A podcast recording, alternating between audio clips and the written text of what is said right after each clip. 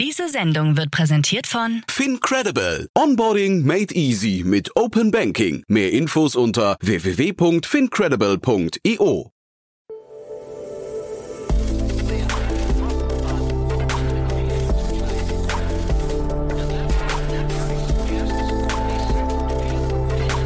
Startup Insider Daily. Investments und Exits.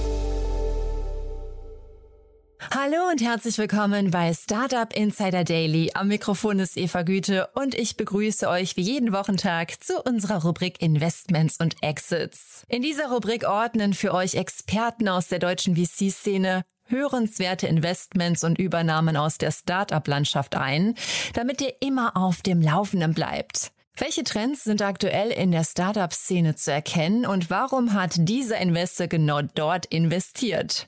Solche und ähnliche Fragen ordnen unsere Experten hier ein. In diesem Sinne hat heute Maximilian Wilhelm, Associate von Speed Invest, die folgenden drei Themen für euch mitgebracht.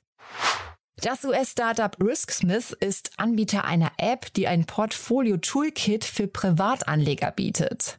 RiskSmith hat nun eine Pre-Seed-Finanzierungsrunde in Höhe von einer Million US-Dollar erhalten. Die Online-Apotheke Doc Morris bekommt 139 Millionen Schweizer Franken. Early Game wiederholt einen Erfolg aus dem letzten Jahr und raised in einer Crowdfunding-Kampagne nun rund 360 Millionen Euro. Early Game ist eine Gaming-Plattform für E-Sports, die nach eigenen Angaben circa 5 Millionen Nutzer verzeichnet. Und das wäre die Themenübersicht für heute. Und jetzt geht's gleich direkt los mit dem Gespräch zwischen Maximilian und Jan. Ich wünsche euch ganz viel Spaß. Werbung.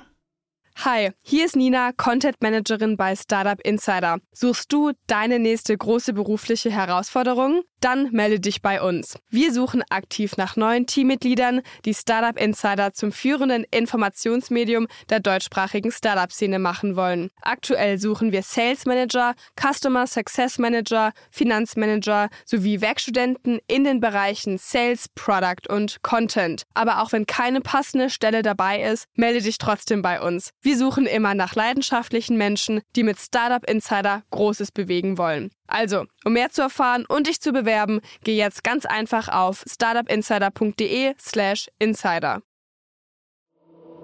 Startup Insider Daily.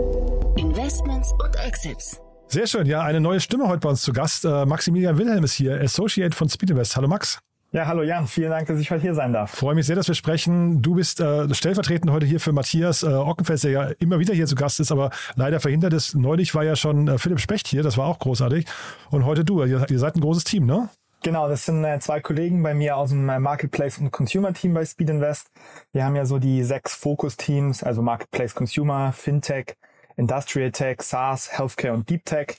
Und ähm, da hast du genau schon mit äh, Matthias und Philipp gesprochen und ich bin heute der Dritte in der Reihe. Und sag mal, wenn ihr jetzt bei diesen sechs Schwerpunktthemen, was ist da so eure größte Leidenschaft gerade oder der, der Bereich, mit dem ihr euch am meisten, man kann ja nicht, man kann ja nicht zu allen Kindern immer gleich nett sein. Welcher, welcher kriegt die meiste Aufmerksamkeit? Ähm, bei Speed Invest tatsächlich ist es so, dass wir wirklich sechs Teams haben, die unabhängig voneinander ähm, sich die, diesen Bereichen widmen. Das heißt, am meisten Aufmerksamkeit ähm, haben, teilen sich eigentlich alle. Bei uns im Marketplace und Consumer Team schauen wir uns sehr viel Consumer-Themen gerade an, eben auch Apps und ähm, ich glaube, es ist auch passend heute die Themen dazu ähm, bunter Mix mit, mit Themen, die alle so einen End-Consumer-Fokus haben. Total, ja. Vielleicht bevor wir einsteigen in die Themen, vielleicht noch ein paar Sätze dazu. Wer darf sich denn bei euch melden? Ihr seid ja sehr, sehr früh ne, den, bei, den, bei den Runden immer dabei oder bei den Investments. Aber gibt's gibt's Unternehmen, wo du sagst, da, also da würde ich mich freuen, wenn die sich melden würden? Oder, oder wie, würdest du, wie, wie kann man das vielleicht charakterisieren, wenn man jetzt so einen Aufruf starten wollte? Genau, also wir, wie du schon gesagt hast, wir sind auch sehr früh dabei. Das heißt, vom Pre-Seed bis Late-Seed Investments machen wir eigentlich alles. Ähm, mein Team freut sich persönlich immer über, über Businesses und Gründer, die was starten, wo vielleicht Netzwerkeffekte dabei sind oder, oder ein Consumer-Fokus. Da, glaube ich, können wir dann auch am besten unterstützen. Speed Invest generell hat jetzt mittlerweile schon über 250 aktive Portfoliofirmen. Und was wir dann auch immer versuchen, ist eben den, den Gründern irgendwie die Best Practices aus den Portfoliofirmen mitzugeben. Das heißt, alles in unserem Fall, wo irgendwie Netzwerkeffekt oder Consumer Focus dabei ist, sprechen wir gerne der earlier the better. Mhm. Und es ist tatsächlich, wenn man sich mal auf Crunchbase so den Verlauf anguckt, ihr habt so, ich will jetzt noch nicht sagen Hockeystick, aber ihr habt so richtig Gas gegeben im letzten Jahr vor allem, in den letzten anderthalb Jahren, ne? Genau, also ich glaube, da war der ganze, sage ich mal, Early-Stage-Bereich im, im VC ähm, sehr, sehr stark am Boomen. Das ist jetzt tatsächlich ein bisschen abgeflacht wieder, auch aufgrund des aktuellen Marktumfelds. Aber ich glaube, wir oder mein Team selber hat äh, im letzten Jahr so um die 10, 15 Investments gemacht und äh, war viel los, aber ähm, auch super spannende neue Themen, die sich immer auf, aufmachen und dementsprechend wird es dann nie langweilig. Mhm. Und würdest du sagen Marktumfeld oder würdest du sagen, das war jetzt auch Sommerloch gerade, äh, einfach, dass viele im Urlaub waren? Weil ich hatte jetzt so die Hoffnung, dass im Früh, also gerade im, im Early-Stage-Bereich, dass, es, dass man eigentlich aufgrund dieser ganzen Layoffs, die es gerade gab, dass da jetzt eigentlich noch sogar noch mehr Gründungen kommen könnten. Genau, also absolut. Der, der Ende Juli, August war jetzt mal äh, ruhiger. Ich glaube, das ist auch traditionell so. Aber wie du schon gesagt hast, gerade jagt zum Beispiel jeder ähm, die, äh, die ähm, Mitarbeiter von dem ähm, Snap, Snapchat-Zukauf Zenly hießen die, glaube ich. Ähm, und äh, da, da ist gerade jeder hinterher und eben die, die, die guten Mitarbeiter, auch wenn die aus Firmen gerade oder Scale-Ups entlassen werden, starten was Neues und da ist jeder Early, Early Stage Fund ähm, hinterher, sozusagen da mal in Kontakt zu treten und sich äh, frühzeitig zu platzieren. Also so richtige Hunter kann man fast sagen dann da. Ja? Genau, also ich glaube, da gibt es auch, auch verschiedene, sag ich mal, Technologien. Manche nutzen den Scraper. Äh, viel kommt natürlich aus dem Netzwerk oder auch von eigenen ähm, Portfoliogründern und äh, da muss man dann immer schauen, dass man sozusagen oben mitschwimmt. Mhm, cool. Und äh, ja, jetzt hast du drei, drei Themen mitgebracht. Die ersten beiden sind, glaube ich, das sind relativ frühe Geschichten, wobei das eine, da können wir auch gleich mal drüber sprechen, vielleicht noch, wie ihr so zu Crowdfunding-Themen steht. Aber wir fangen, glaube ich, an mit äh, Risk, äh, Risk Smith heißen sie, ne? Ja, genau, sehr gerne. Also das ist eine, eine sehr, sehr junge Firma und auch aktuell nur in den USA aktiv. Ähm, ist im Endeffekt ein Tool dafür, ähm, um Kleinanlegern, die jetzt irgendwie auf Trade Republic oder mit Robinhood investieren, ähm, bessere Tools zu geben, um wirklich eine Portfolioanalyse zu fahren. Also normalerweise haben äh, Hedgefonds oder Investmentbanken Zugang dazu. Da geht es dann darum, habe ich vielleicht ein Klumpenrisiko im, im Portfolio oder ähm, möchte besser verstehen, wie sich die verschiedenen Assets zueinander verhalten. Und ähm, RiskSmith bietet da eben eine, eine App mit, mit Dashboards und Analytic-Tools an, um mehr über das eigene Portfolio zu lernen. Es gibt ja mittlerweile zig Anlageklassen von, von Krypto über dann wirklich normale Aktien, über Edelmetalle, aber auch irgendwie Collectibles wie Uhren und, und NFTs und, und was es nicht alles gibt. Und ähm, da wird eben aufgezeigt, gibt es gewisse Korrelationen, kann man irgendwie seine Ziele, die man verfolgen will, irgendwie besser im Portfolio gestalten, das heißt irgendwie langfristiger investieren oder risikoaverser. Und äh, da versucht eben Risk-Free dem, dem Endkonsumenten was an die Hand zu geben. Mhm. Äh, ein spannendes Tool und weil du gerade sagst, Robinhood und Trade Republic, vielleicht mal grundsätzlich deine Einstellung oder eure Einstellung dazu. Das waren ja jetzt Unternehmen, die waren sehr gehypt und haben dann jetzt irgendwie so ein, so ein ja, also bei Trade Republic, man darf sie gar nicht in einen Topf schmeißen, weil Robinhood hat eine öffentliche Bauchlandung hingelegt. Trade Republic scheint sich ja ganz gut zum, äh, zumindest momentan noch äh, dagegen zu wehren. Ähm, aber wie schaut man im Kontext von sowas dann auf Risk Würdest du sagen, das ist ein Unternehmen, das dann darunter leidet oder auch quasi mitgetragen wird, wenn es nach oben geht? Oder ist das eigentlich eher so, dass man sagt, dieses Thema wird eigentlich immer Bestand haben, weil jetzt mal unabhängig von diesen Marktbedingungen das Thema Asset Management, Anlagen, äh, Aktien und so weiter eigentlich ja äh, auch nicht weggehen wird? Ja, also ich glaube, dass es jetzt auch gerade irgendwie während und nach Covid ähm, nochmal den extremen Boom gab bei, bei Aktien für Kleinanleger, wo wirklich dann jeder auch von, von meinen Freunden und Bekannten sich ein Trade Republic Konto zugelegt hat und da fast auch schon ein bisschen teilweise gezockt hat. Ich meine, man kennt es von den Meme Stocks, ja, GameStop oder auf Reddit der Channel Wall Street Bets, wo über 12 Millionen Leute mittlerweile sich Tipps geben und auch gemeinsam irgendwie an Strategien arbeiten gegen Shortseller und Hedgefonds. Also ganz, ganz interessante Dynamik. Und ich glaube, das funktio funktioniert in beiden ähm, Marktumfeldern. Also gerade jetzt mit, mit starker Volatilität und einem echten Bärenmarkt kann ich mir eben auch gut vorstellen, dass Kleinanleger sagen, okay, davor war es ein Bauchgefühl oder ich habe die Firmen gerne gemocht und deswegen oder das Produkt gemocht und jetzt halt sagen, okay, vielleicht muss ich mir doch irgendwie bisschen anschauen, Fundamentals und ob ich irgendwie auch gut langfristig aufgestellt bin. Also von daher glaube ich durchaus, dass sie da, da starken Anklang finden können und äh, wie gesagt, es in beide Richtungen gehen kann. Ich habe äh, mir die Seite kurz angeguckt, da sieht man noch nicht relativ, noch, noch nicht viel. Ne? Man, man sieht vor allem kein Pricing. Was würdest du sagen? Wo, also das ist ja letztendlich ein Endkonsumententhema, ne? Wahrscheinlich relativ günstig, oder? Was, was würdest du genau. vermuten? Also ja. die sind aktuell for free. Das heißt, man, man, äh, wenn man Zugang zur Plattform kriegt, ich glaube, die sind gerade noch im Beta, dann kann man da mit einem kleinen äh, Angebot an Tools äh, rumspielen und langfristig werden die auf jeden Fall in irgendwie ein Subscription-Tool gehen. Ich kann mir vorstellen, dass man sagt, okay, nachdem der Umfang der Analysen und auch irgendwie Zugang zu äh, aktualisierten Daten, kann man dann da wahrscheinlich so klassisch aus drei Paketen wählen. Weiß ich selber jetzt noch nicht sicher, aber so, so kann ich es mir vorstellen. Und wie du sagst, relativ günstig, also jetzt nicht irgendwie Preise von einem Bloomberg-Terminal ja. oder ähnliches. Und was würdest du sagen, ist das so ein Ding? Äh, hatte ich nur überlegt, ob so ein Robin Hood die auch mal kaufen könnte. Macht das Sinn oder wer, wer kauft sowas hinterher mal? Ich glaube, das kann schon Sinn machen. Also gerade wenn man sich anguckt, so welche Daten Trade Republic oder Robinhood aktuell zur Verfügung stellen, sind das ja unternehmensbezogene Daten, aber sehr, sehr wenig Analyse-Tools. Und um sich da ein bisschen ähm, sozusagen dem Kunden ein besseres Erlebnis zu geben, kann ich mir das gut vorstellen. Es gibt eine Firma aus, aus Berlin, äh, die kennst du vielleicht, GetQuinn. Die haben äh, im Sommer 16 Millionen Euro eingesammelt, unter anderem vom Clark Investor ähm, Portage Ventures und Horizon Ventures, die auch bei N26 und BFox drin sind.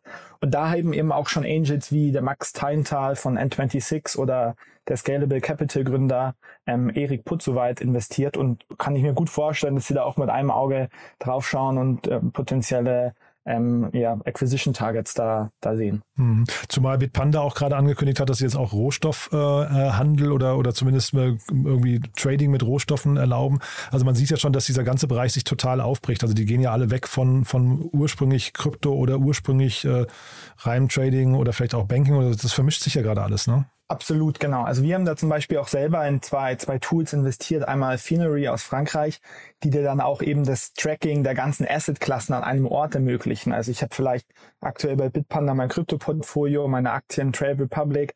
Manche Leute haben noch Startup oder Angel Investments oder Sammlerstücke wie Uhren oder eben Real Estate. Und da den Überblick zu behalten, ist, glaube ich, relativ komplex. Deswegen stellen sich die ganzen Apps aktuell bisschen breiter auf und ähm, gibt auch noch andere spannende Tools in dem Bereich. Also zum Beispiel Tulip Share, die die Kleinanlegern ermöglichen, auch die Interessen zu bündeln, weil es gibt ja sozusagen die eine Seite meine eigenen Investments und dann aber auch kann ich vielleicht was damit bewegen. Und die ermöglichen dir zum Beispiel auf Hauptversammlungen ähm, die Interessen zu bündeln. Und eine Initiative ist gerade zum Beispiel zu sagen, okay, Coca-Cola soll alle ähm, Flaschen ab sofort nur noch aus recyceltem Plastik ja, cool. produzieren. Also da, da gibt es schon eine Dynamik und ähm, ich glaube, da werden wir noch viele spannende Innovationen in dem Bereich sehen. Finde ich aber super, wenn es dann zu solchen Auswüchsen oder zu solchen, äh, weiß nicht, Bündelungen kommt. Ne? Wenn, also wenn, wenn quasi, wenn es nicht nur hinterher drum, drum geht, den eigenen Vorteil im Mittelpunkt zu stellen, sondern tatsächlich vielleicht das gesellschaftliche oder Umweltwohl oder so. Genau, also auch so ein bisschen ja. ethisches Investing ja, nennen die Sehr, sehr cool, ja. Dann lass uns mal zum zweiten Thema gehen und deswegen hatte ich vorhin gefragt, wie ihr zu Crowd Investments äh, steht, weil das ist ein Unternehmen, das, glaube ich, ähm, zum wiederholten Mal erst Geld von der Crowd bekommen hat, ne? Genau, also da geht es um Early Game. Das ist ein sehr, sehr junges oder noch recht kleines Startup aus München, die eben die Vision haben, die Nummer eins im E-Sport und Gaming-Markt äh, zu werden für den Mainstream-Fan. Die hatten im letzten Jahr schon mal, ich glaube, 850.000 Euro eingesammelt und haben jetzt nochmal 400.000 Euro durch eine Crowdfunding eben draufge draufgelegt. Ähm, da waren so die Investoren eher strategische Investoren, also in Richtung Olympia Verlag, die zum Beispiel das Sportmagazin Kicker rausbringt, aber auch ähm, Executives vom FC Arsenal oder FC Bologna, also zwei Fußballvereinen.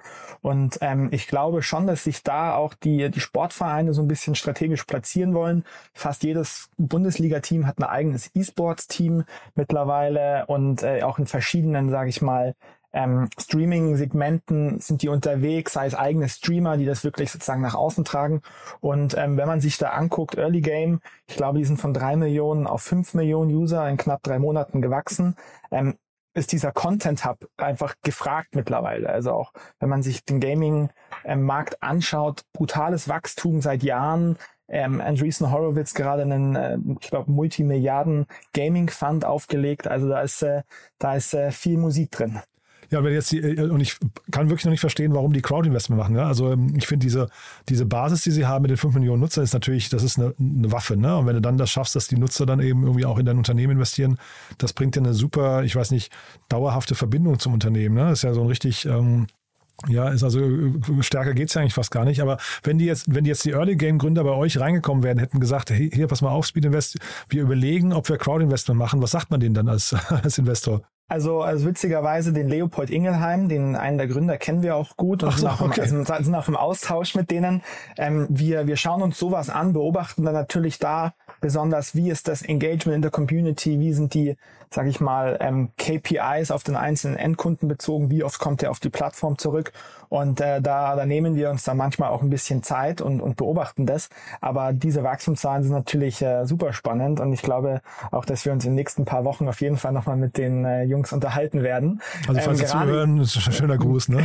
genau, schönen ja. Gruß. Ähm, aber ich glaube gerade in, im, wie du schon gesagt hast, in diesem Gaming-Bereich ist das Engagement in der Community eben extrem wichtig.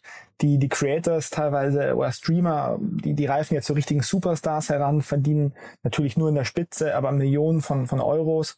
Und auch für die, für die Publisher ist es natürlich eine super Möglichkeit, äh, in die Community reinzuhören und nochmal aber auch mehr Geld zu verdienen. Wenn man mal ehrlich ist, ähm, Heutzutage wird das Geld ja nicht mehr beim Verkauf vom Spiel verdient, sondern eben durch Microtransactions lange nach dem Spielstart.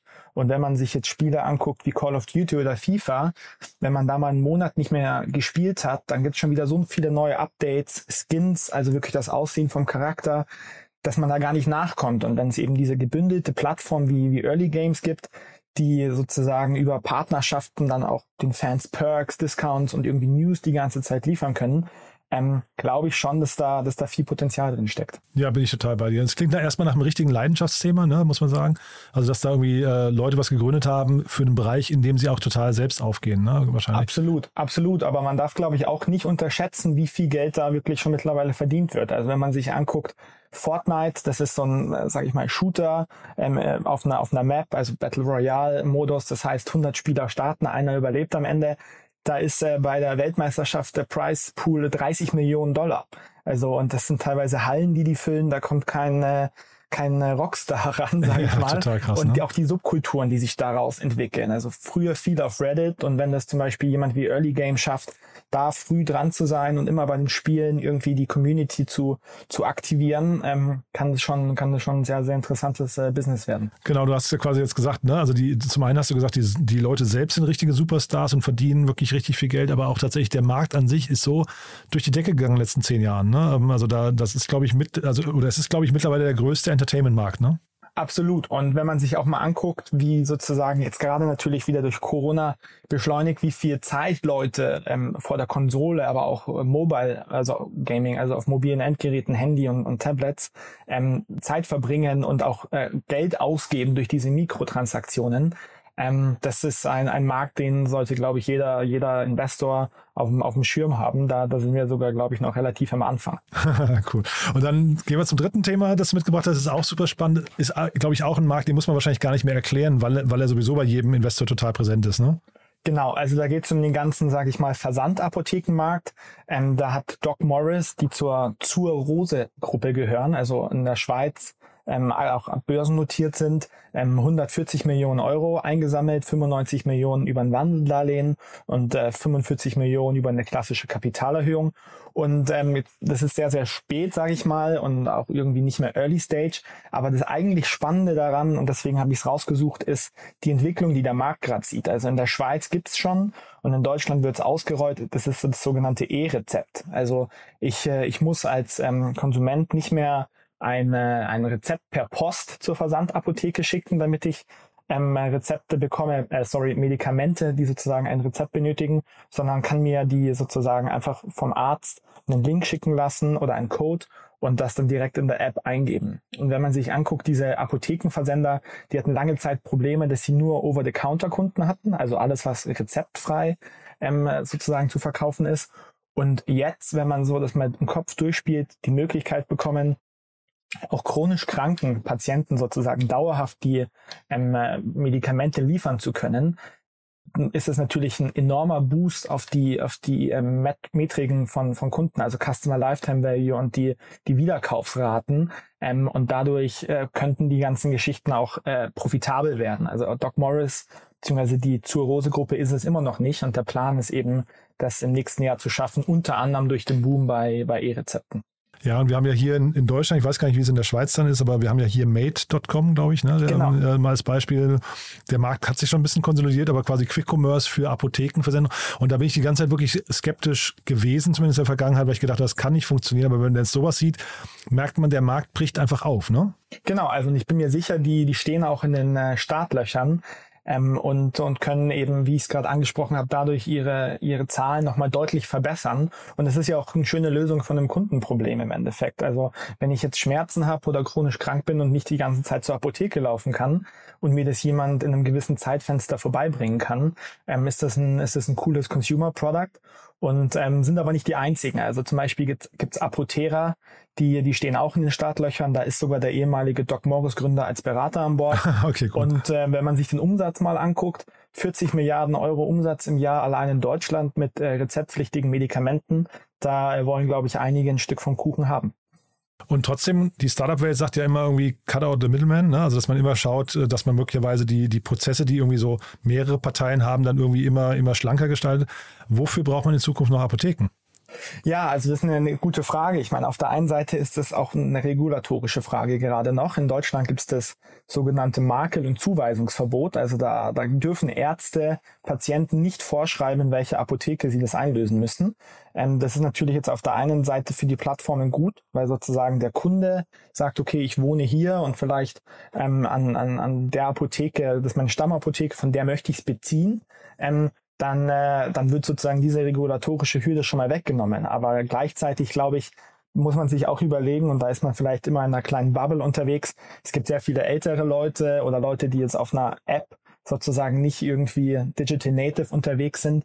Und ähm, ich kann mir dann schon gut vorstellen, dass noch zwei Generationen auch äh, häufig zur Apotheke laufen werden. Mhm. Du siehst aber nicht sowas wie ein, ich sag mal, FBA, also Fulfillment bei Amazon Modell auch für den Arzneibereich. Das, das, das, siehst du nicht, dass man da sagt, also eigentlich braucht man die Apotheke nicht mehr, man kann ja eigentlich alles versenden und dann ist es ja eigentlich hinterher nur die Frage, ob man ein Rezept hat dafür, dann bekommt man etwas oder man hat es nicht, dann äh, wird es einem halt verwehrt. Genau, also ich glaube, dass in den nächsten Jahren kann ich es mir wenig vorstellen, aber ähm, das äh, kommt natürlich auch immer mit der Frage, wie, wie ist das regulatorische Umfeld, wie viel wird da wirklich freigegeben. Ähm, aber ausschließen würde ich es jetzt auf keinen Fall, dass sowas kommt. Ähm, muss man, muss man beobachten. Ist in dem Platz noch, äh, in, in dem Bereich noch Platz für Startups? Ähm, ich glaube schon. Also wenn man sich anguckt, Mate hat jetzt, äh, hat sozusagen, ich glaube, mittlerweile die letzte Runde 40 Millionen ja, eingesammelt ja, stolz, oder insgesamt, ne? wenn ja. ich nicht ganz wenn ich nicht ganz falsch liege. Und dann gibt's eben diese Nischen. Also Apotera zum Beispiel wird sich nur auf ähm, rezeptpflichtige Medikamente ähm, fokussieren. Und äh, wenn man sich die Marktgröße, diese 40 Milliarden anschaut, da, da kommt es natürlich darauf an, wer hat die Kundenbasis. Und da wieder zurückzukommen zu Doc Morris und warum die vielleicht noch nicht profitabel sind, die haben einen sehr aggressiven ähm, M&A-Kurs gefahren. Das heißt, die haben aktiv Versender eingekauft, um sich eben diese Kundenbasis zu sichern und dann äh, frühzeitig eben äh, ready zu sein, wenn das E-Rezept kommt und sich da stark zu positionieren. Also da, da passiert viel. Bestimmt gibt's noch ein, zwei, die, die wir noch nicht auf dem Schirm haben. Aber ähm, ja, ist auf jeden Fall noch Platz, glaube ich. Also bei der Marktgröße würde man ja sogar erwarten, dass da jetzt noch viel mehr äh, Startups eigentlich starten, ne? Weil, weil also das, das klingt ja sehr verlockend erstmal, wenn da ein Kuchen jetzt quasi ein bisschen neu aufgeteilt wird. Genau, also absolut. Die Frage ist eben, wie schnell geht der Rollout, äh, besonders in, in Deutschland. Gerade wird's in äh, Westfalen-Lippe mit Kassenärzten und in Schleswig-Holstein mit Zahnärzten getestet. Aha. Also ich kann mir, kann mir schon vorstellen, dass da noch irgendwie ein, zwei Jahre äh, verstreichen, bis äh, das sozusagen flächendeckend ähm, äh, verfügbar ist. Aber ähm, ich bin, bin überzeugt, dass da, dass da viele ähm, äh, Unternehmer da ein Auge drauf haben. Und vielleicht ganz kurz nochmal zu dem zu der runden Struktur. Du hast ja gesagt, 95 Millionen war eine Wandelanleihe dabei. Ne? Ähm, wann macht man sowas? Also ist das empfehlenswert gerade? Ist das dem Marktumfeld geschuldet oder ist das einfach das günstigere Kapital? Ich glaube, das ist das günstigere Kapital und auch das schnellere. Ähm, und ähm, Wieso sich Doc Morris jetzt genau dazu entschieden hat, weiß ich tatsächlich nicht. Ähm, ich kann mir gut vorstellen, dass ähm, einfach auch Druck da war, sich frisch einzudecken mit neuem Kapital und man dann geguckt hat, okay, was lässt sich am schnellsten realisieren. Die Runde war auf jeden Fall nicht gut für Altinvestoren, weil sozusagen das Ganze auch noch auf einem 50, äh, 15-prozentigen äh, Abschlag auf den Aktienkurs passiert ist. Also da hat es ordentlich gerumst, glaube ich. Aber ähm, wenn sie es schaffen, 2023 profitabel zu werden, ich meine, die machen einen Außenumsatz von zwei Milliarden Euro und haben 2400 Mitarbeiter, das ist schon ein großer Laden, ähm, dann, dann kann das nochmal eine Erfolgsstory werden. Andererseits Aktienkurs innerhalb von einem Jahr von 400 Franken auf 45 runtergekracht. Also äh, da wackelt's, aber vielleicht äh, hilft das E-Rezept ja. Krass, okay, behalten wir im Blick, drücken die Daumen. Hat mir großen Spaß gemacht, Max, muss ich sagen. Das waren drei tolle Themen, äh, ein sehr, sehr flotter Ritt hier durch, durch wirklich unterschiedliche Branchen. Äh, haben wir was Wichtiges vergessen? Ähm, ich glaube nicht, vielleicht nochmal zurückzukommen, wo sich äh, Gründer bei uns melden können oder einfach auch vielleicht ihre Idee mit uns einmal sozusagen durchspielen wollen. Ähm, jederzeit offen auf, auf LinkedIn oder auf, über die Website haben wir sozusagen Postfach. Ähm, sind wir sind wir sehr, sehr, sehr ähm, ja, offen für neue, neue Ideen und neue Kontakte. Und ähm, ja, ich hoffe, wir sprechen auch bald mal wieder, Jan. Würde mich sehr freuen. Also man sieht es ja bei euch an der Schlagzahl, dass ihr tatsächlich euch nicht nur Sachen anguckt, sondern tatsächlich dann auch tätig werdet, ne? Genau, also wir versuchen sozusagen immer alle, alle Trends, wo wir glauben, dass die auch langfristig überleben können. Das ist ja auch immer wichtig. Ähm, so ein VC Fund Lifecycle sind knappe zehn Jahre. Ähm, das reicht dann nicht, wenn da eben nur ein oder zwei Jahre Hype ist.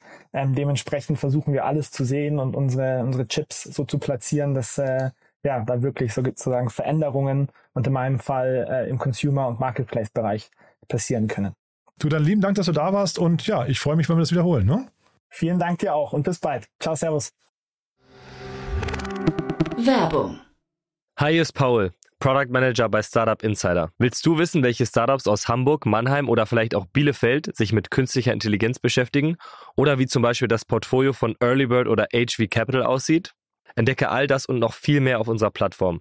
Kostenlos und ohne Begrenzungen. Unsere Datenbank umfasst über 20.000 Profile aller relevanten Startups, Investoren und Personen, die darauf warten, von dir entdeckt zu werden. Also, wenn ich dein Interesse geweckt habe, schau einfach mal auf unserer Plattform vorbei unter startupinsider.de/slash insider. Startup Insider Daily, Investments und Exits. Der tägliche Dialog mit Experten aus der VC-Szene. Das waren die Einordnungen von Maximilian Wilhelm, Associate von Speed Invest, zu der Pre-Seed Round von RiskSmith, der Finanzierungsrunde von Doc Morris und der erfolgreichen Crowdfunding-Kampagne von Early Games im Gespräch mit Jan Thomas. Das war's fürs Erste mit Investments und Exits. Vielleicht schaltet ihr noch später in unserer Mittagsausgabe ein, wo wir Hannah Asmussen, CEO von Localize, zu uns eingeladen haben. Wenn nicht, dann hören wir uns hoffentlich morgen in der nächsten Ausgabe wieder. Am Mikrofon war Eva Güte. Es war mir wie immer eine Freude und ich verabschiede mich an dieser Stelle von euch. Bis dahin. Tschüss. Diese Sendung wurde präsentiert von Fincredible. Onboarding made easy mit Open Banking. Mehr Infos unter www.fincredible.io.